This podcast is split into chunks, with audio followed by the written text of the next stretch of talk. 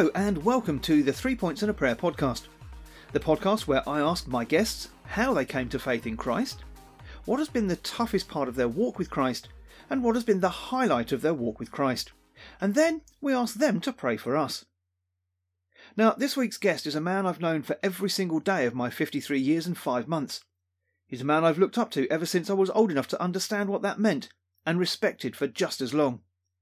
He's a man who's been there throughout the highs and lows of my life, and who to this day still gives me a hug just when I need it. So it gives me great pleasure to welcome to this week's podcast my dad. Dad, it's absolutely fantastic to have you with us on Three Points and a Prayer. Um, now, listeners to the previous podcast, Christians in Our Soup, uh, will remember that we had both yourself and Mum on, and hopefully at some point in the future, we're looking forward to having Mum on uh, as well uh, to share her three points and a prayer. But um, get us underway today, just uh, with our first point by sharing your journey to faith in Christ. How was it that you came to faith in Christ? Well, well basically, um, I avoided any form of church apart from one set up when I was about seven, uh, and quickly came out of that from a Sunday school. Right. Uh, and I, when I got to uh, secondary school, I was invited to a Crusaders Bible class. Okay. When I was age 11 and a bit. Yeah. Uh, which I thoroughly enjoyed. We used to all sorts of activities which kept us uh, on the hoof, as it were, at times. Yeah. But we um, we used to have an Easter uh, mission run by somebody famous, as uh, they might say nowadays, or a celebrity, but uh, probably not known to us kids. Okay. Uh, and in the year 1952, on April 23rd, uh, which was St George's Day, at about eight o'clock. Yeah. Uh, the, the, the guy who was leading was a chap called R. Hudson Pope, who wrote a number of the old uh, CSSM choruses. Oh, yes. Yeah. Uh, and he uh, was leading our mission that week. And uh, we were challenged at the end of the week to whether or not we wanted to give our lives to the Lord. Yeah. And at 14 and three quarters or thereabouts, I actually said yes. Okay. I had had a, some superb biblical teaching over the th- previous three and a half years that I'd been in the class. Yeah. Um, which had sort of given me roots into this. Yeah. Uh, but at that time, I was actually challenged: did I want to accept Christ as my savior or not? Sure. And uh, at that point, I said yes, and so I came to faith. Uh, I'm not sure that I actually recognised entirely what the uh, what it would mean for me. Yeah. Um, sure. At that age, um, if I'm honest, but uh, yeah, I had made that decision, and I went on through the class uh, until um, until we left Watford. Yeah, uh, about nine years later. So that was how I came to faith. It's that simple. It was in a mission with a guy challenging us to, to, to give our lives to the Lord.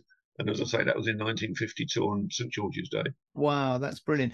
Um, for our younger listeners, um, forgive me, Dad, um, but for Yeah. our younger listeners, explain a little bit about Crusaders because I think that's an organisation that doesn't exist in the same way today, is it?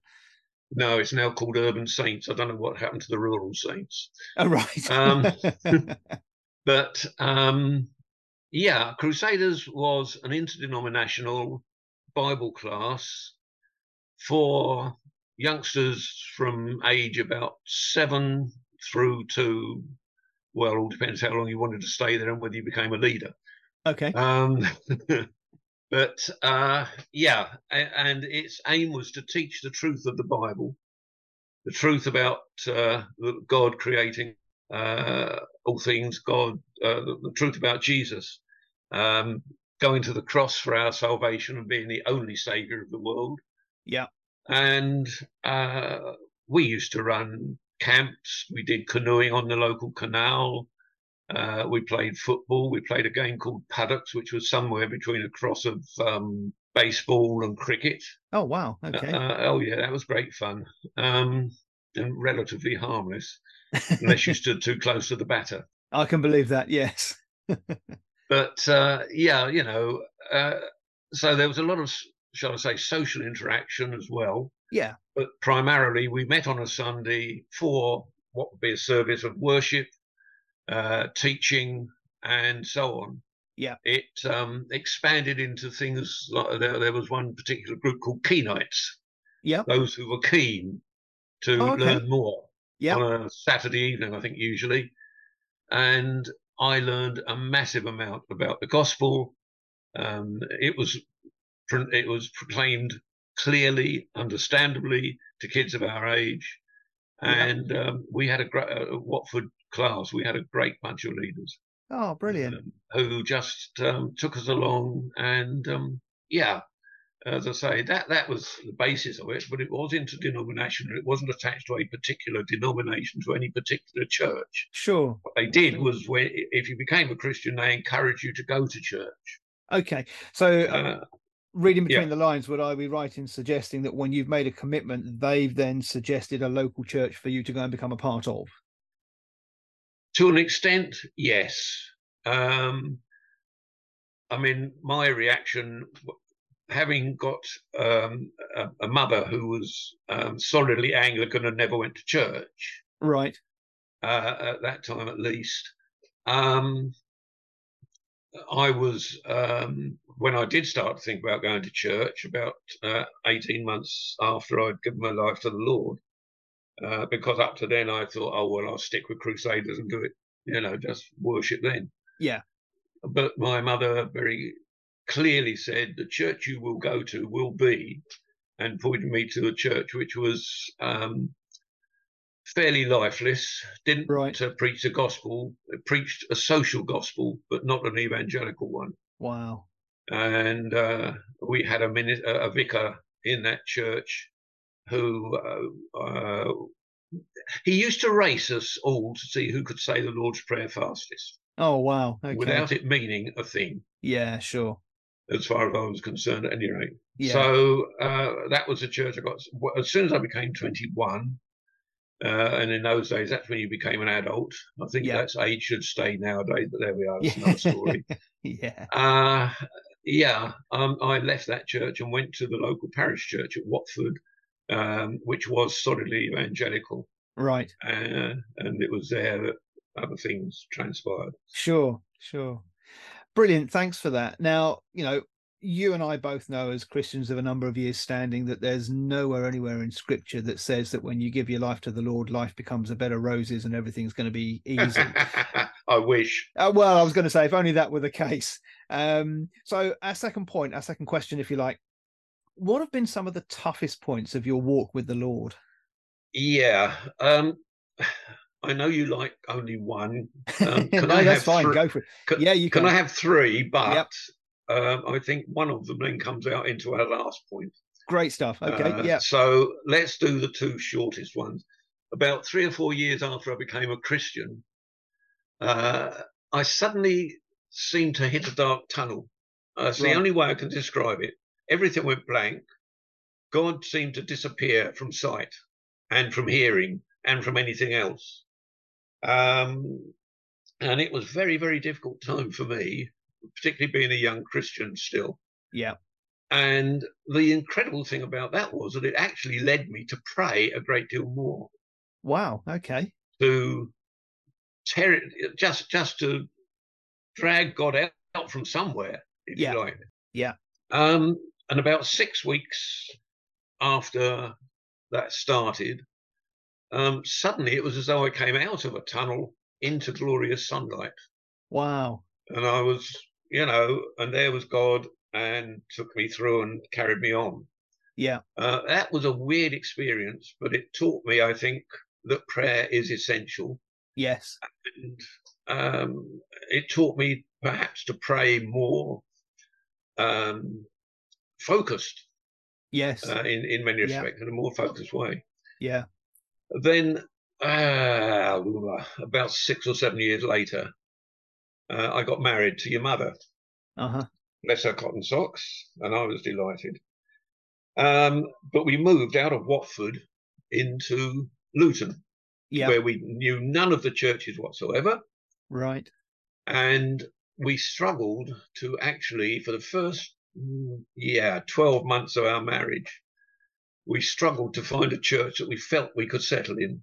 Right. There was a Methodist church at the top of the road, as it were, just around the corner from where we lived.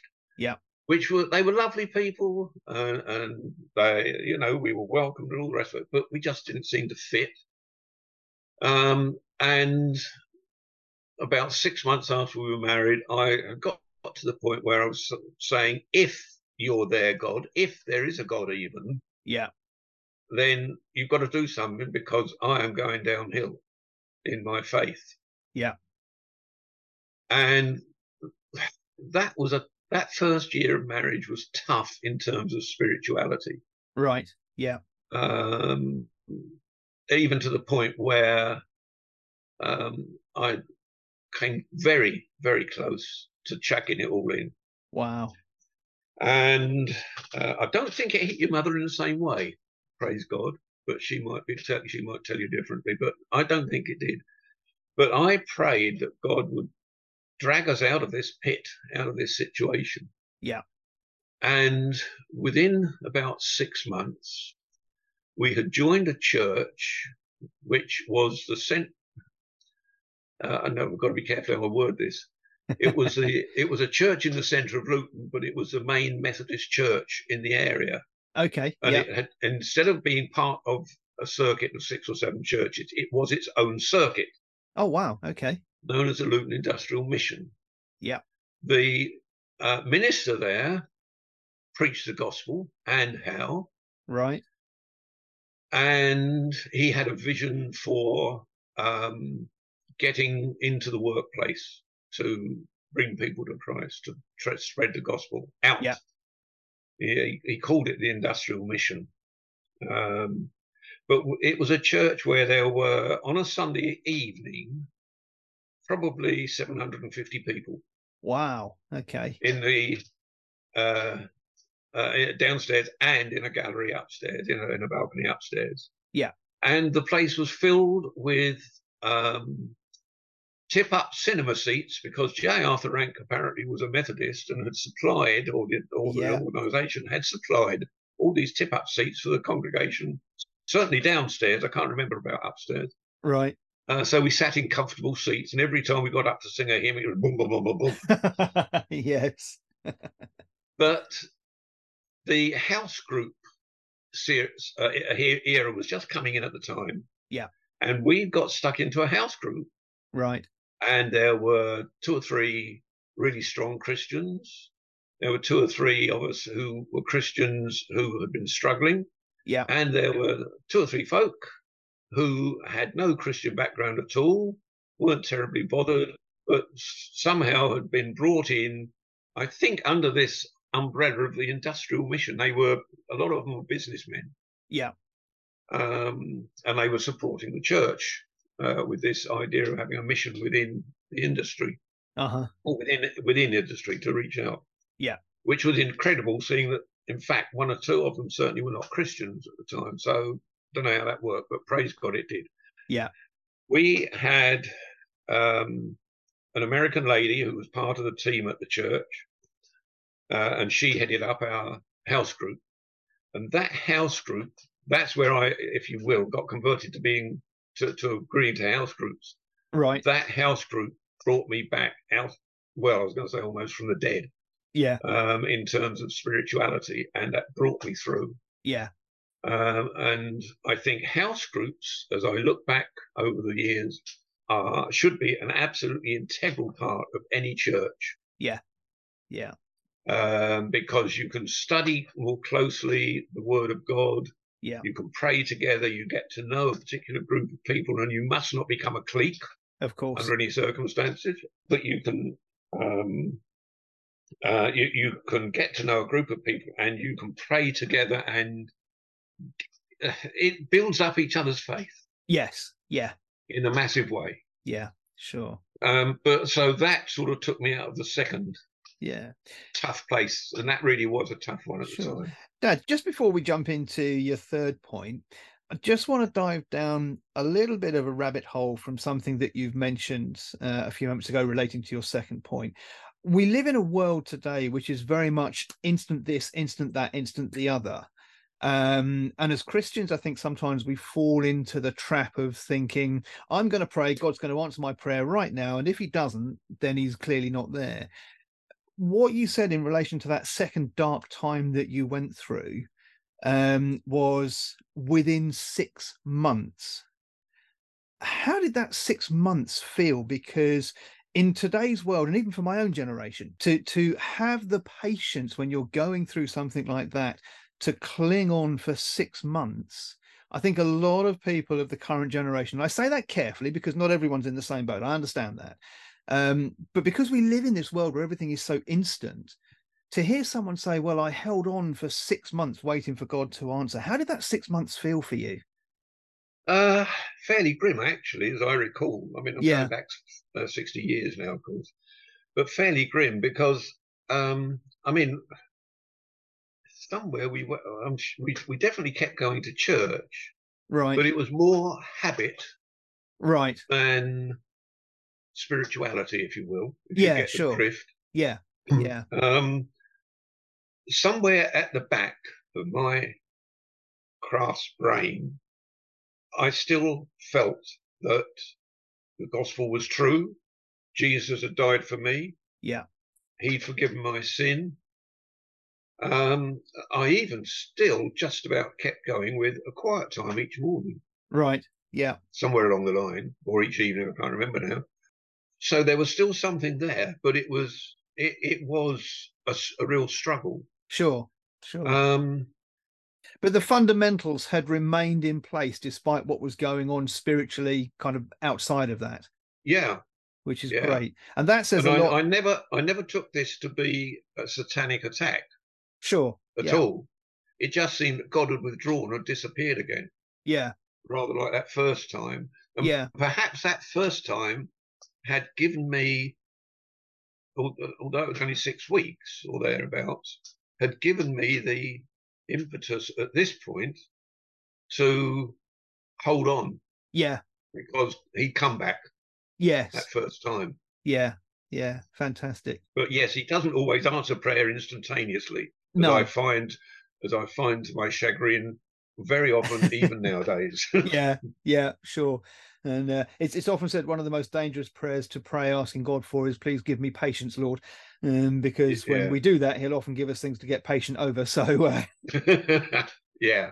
your your third uh, your third part of that second point your your third tough time Well, the third tough time was, I suppose, it started just about two years ago. I had a lump come up um, in my neck, just below the jaw. Yeah. And um, took no notice of it. It didn't cause any problems for about three months. And then suddenly it just changed its shape slightly. And I began to get twinges of pain. Nothing terrible. but Yeah. there was a twinge. And after a couple of weeks or so, I thought, this this just isn't going away. So I contacted the doctor, got a doctor's appointment, and he promptly put me uh, in touch with uh, a hospital in Taunton. Yeah. And uh, I, I was uh, I went down for a consultation and um, saw uh, an ear, nose, and throat specialist, lovely guy. Um, and he promptly on the spot sent me round for a biopsy to their uh, biopsy specialist, a lovely lady who got well. It felt like she got a sort of three foot long needle and stuck it in my neck to take a biopsy. I, I don't think that's. Uh, I think that's a substantial exaggeration. Let's put it that way. yeah Um, and it didn't even hurt without an anaesthetic, which rather surprised me. However, Yeah. she takes this sample round to the, uh, or she had a good look at it under the microscope, took it back to the ENT guy, and he called me in and um, said, uh, "I think we ought to do this properly." Um, and uh, I, I can't remember the whole series of stuff. I'm, I'm going back to about May 2021. Yeah. Um, but uh, I finished up with going in about a couple of three weeks later after after a scan, I think, PET scan. Yeah. And um, one of his uh, team looking at me very kindly. I, I was going to say almost very lovingly, and saying, "I'm afraid, Mr. Hilton, it's cancer." Wow. Which took yeah, it took the wind out of my sails to an extent. Sure. Yeah. Yeah. But I looked at it. I don't know. I didn't collapse. Right. Somehow. It almost strengthened my faith. Yeah. Uh, which sounds weird. Uh, to some extent, I think it wasn't unexpected after the biopsy and the way that the, this dear lady had sort of studied the thing and suddenly whipped round to the consultant beforehand. Yeah. But at 84, yes, no, 83, um, it was a bit of a shock. Yeah, um, sure. I'd got that far yeah. in life and suddenly I got clobbered. Um, anyway, the, the whole thing went on and I did, I had two of the worst scans I've ever had, which were MRI scans. They were absolutely awful. Yeah. And I think I had an, a CT scan before this, and uh, and it all transpired that um, August the 5th, 2021, just into my 84th year, I had an operation uh, because this was a melanoma, a secondary melanoma, and they'd never found a primary, oddly enough. Wow. Secondary melanoma in my neck and in the lymph glands, yeah. on, on, on, the lymph nodes. So eight, August the 5th in I go, and they chop me open straight down one side of my neck, across the base, and up a little bit towards the Adam of Apple. Wow.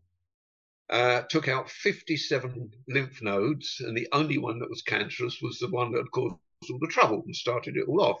My word. But I was in hospital for a week. Yeah. And within a couple of hours of coming around from the operation, I was walking about in the ward.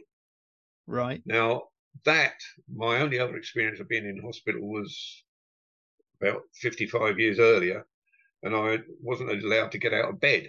Mark, you, it would have been a job, a bit of a problem because that was an operation on my knee. Right. But even so, I was not allowed out of bed. You stayed in bed in those days. Yeah. And they come and sort came and sorted you out. This time I was able to get up.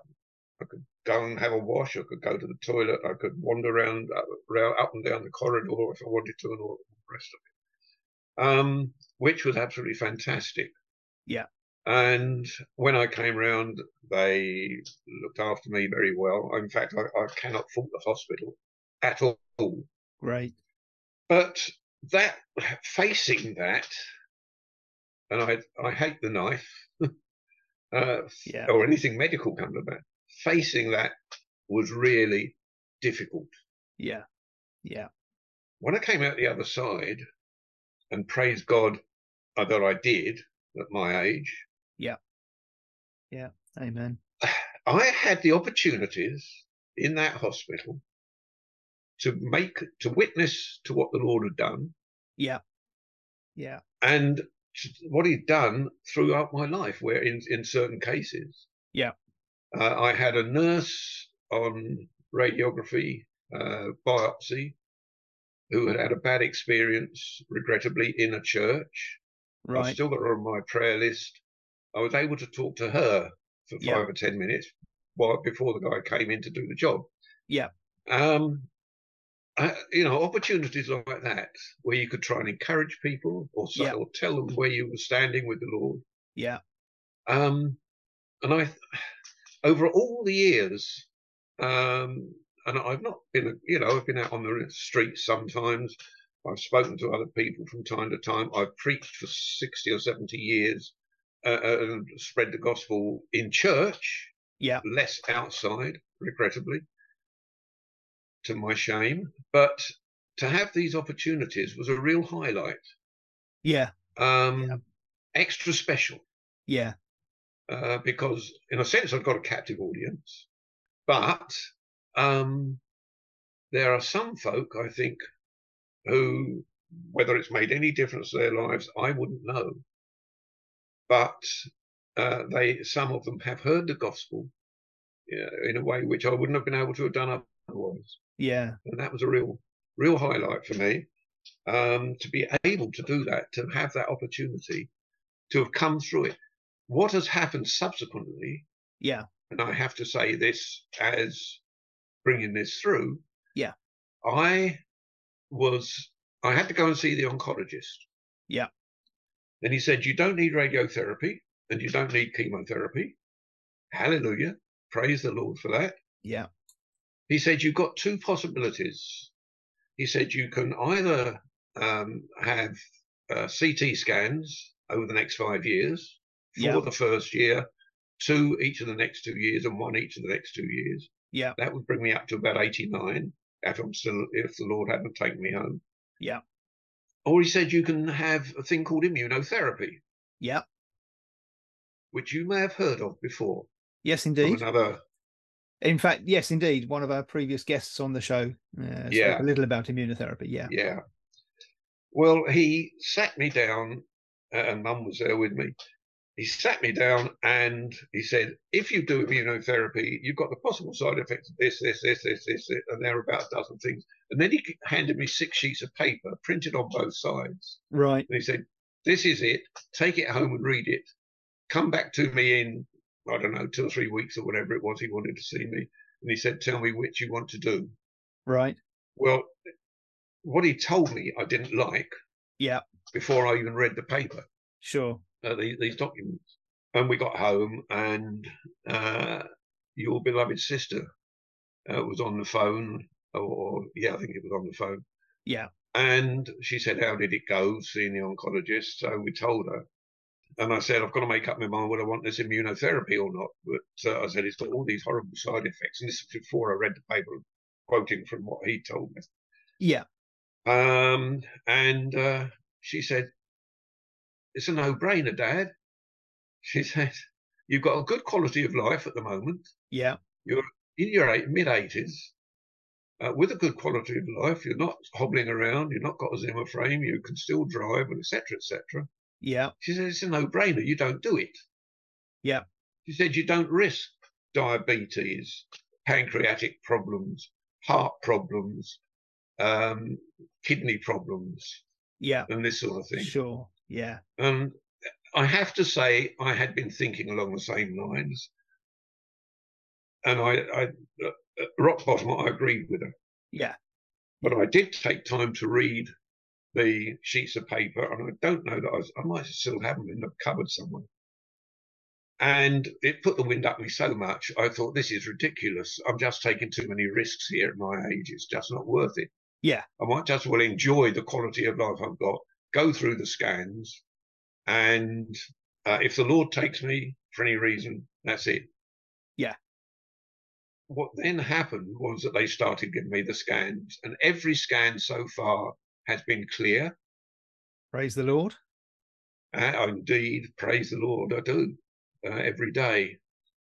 Um, I'm still having consultations, and I think there, uh, and it's all been switched from ENT now to dermatology because it was a melanoma. Yeah. And um, they're looking after me about every three months. I'm having a consultation, a little more, a little less frequently, I think, with ENT now. Yeah. If at all. Um, but the fact that the Lord brought me through that when I was absolutely terrified about being chopped open and wondering what they'd find or if I'd even come round from the operation. Yeah. Stupid things like that. But, you know, you all sorts of things go through your mind Yeah. when Of it's course. cancer. Yeah. Yeah. Um, and would it, even if I just stuck with the CT scans, would it be coming back? Um, I was encouraged by the fact that your mum had breast cancer 30 odd years ago and she's still with us. Amen. And it's never yeah. come back. Yeah. So it can be taken away. And it looks as though this one lymph node was the only problem. Yeah. And it's, they took it out. And, you know, as things stand at the moment, praise God, um, I'm clear. I'm waiting for my next uh, scan in August, this coming August. Yeah. Fantastic. I think one of the things that I've picked up from doing the show over the last seven or eight weeks is that for a number of folk, out of some of the toughest times have also come the highlights. And so it's been brilliant to hear for yourself how um, that third tough time actually segued almost smoothly into a highlight with those opportunities and the healing and so on and so forth. Um, and yes, it's an ongoing process. I get that, but the fact that the Lord has brought you through um, this far um, is a great high point. Um, Dad, can, can I yeah, just have we got yeah, time? please do. Just one more. we've we've got about The- the- five minutes. right. This is short. Yeah. The the amazing thing is that out of all of this, uh, um, having um, left one church uh, 12, 13 months ago uh, and gone into one where we can walk the distance in Yeah. rather than dri- having to drive as I'm getting older. Um, the staggering thing is that out of all of this, still I'm being used by the Lord because I've been dropped into, at my age, house group leadership. Oh wow. Okay. Um, uh, and yeah, all right, they're a group of folk a little bit younger than I am, 10 years probably younger than we are, mum and I. But um, to be given that responsibility and to be allowed even to do it Yeah. wa- was staggering. And having done house group leadership years ago, but at 85, I was not expecting Sure. that to happen. And all this is is because the Lord has allowed me extra years of life, which I wasn't expecting in many respects. Yeah. Yeah. Sure. Sure. Fantastic. Dad, thank you so much. Really appreciate your openness and your honesty. Uh, um, I was chatting to a young lady on the show, um, which we recorded a while ago, which will go out uh, a couple of weeks before this one. Um, and she was like yourself, was able to be very open and honest about the situations that she'd gone through. And I love that openness and honesty because that's something which our listeners hopefully will be able to find endearing and warming and drawing them as you have through those experiences back to the Lord as well. So thank you for your honesty. Um, we've got about three minutes before this Zoom call is about to uh, to shut down. Sorry. No, no, no, nothing to be sorry for. But I'd love you to I'd love you to close with a prayer for us, if you would, Dad. okay dokie. Thank you. Lord God of heaven, the King of kings and the Lord of lords, we just give you glory and praise. Mm, Father, you're a mighty God. Jesus, you're a glorious Saviour. mm, Spirit of God, you are all powerful. amen. And we give you praise and thanks for your goodness to us in difficult times. Mm, We thank you that actually you never leave us, mm, but you stick with us throughout. And we just thank you for that opportunity. But thank you too for Jesus and his death on that cross mm, to pay the, pay the price for, for each one of our sins mm. and for his resurrection Yeah. to give us eternal life Mm. as we turn to him. So thank you, Lord God of heaven, for you are glorious Mm. and you are holy and you are mighty and we worship you with all our hearts. Mm. Amen. Amen. Amen. Dad, thank you once again for taking the time to be with us. I know it's something that you have said uh, previously that uh, you found yourself often to be busier in retirement than you were when you were working. um, so uh, thank you for taking some time out to be with us on Three Points and a Prayer today. Dad, thank you very much. You're very welcome. It's been a joy. And that's all for this week. My thanks for tuning in and listening, and please do share the show with your families, your friends, and your churches. You can find the show on Apple Podcasts, Amazon Music, Castbox, Google Podcasts, Pocket Casts, Radio Public, Spotify, and Stitcher. So don't forget to subscribe so you never miss a show. And if you could leave us a review on your podcasting platform of choice, that'd be great too. You can find us on social media on Facebook, Instagram, and Twitter by searching Three Points and a Prayer, where you can also leave us your feedback. And you can email the show at threepointsandaprayer at gmail.com. But for now, may you all know God's peace, love, and blessing moving forward.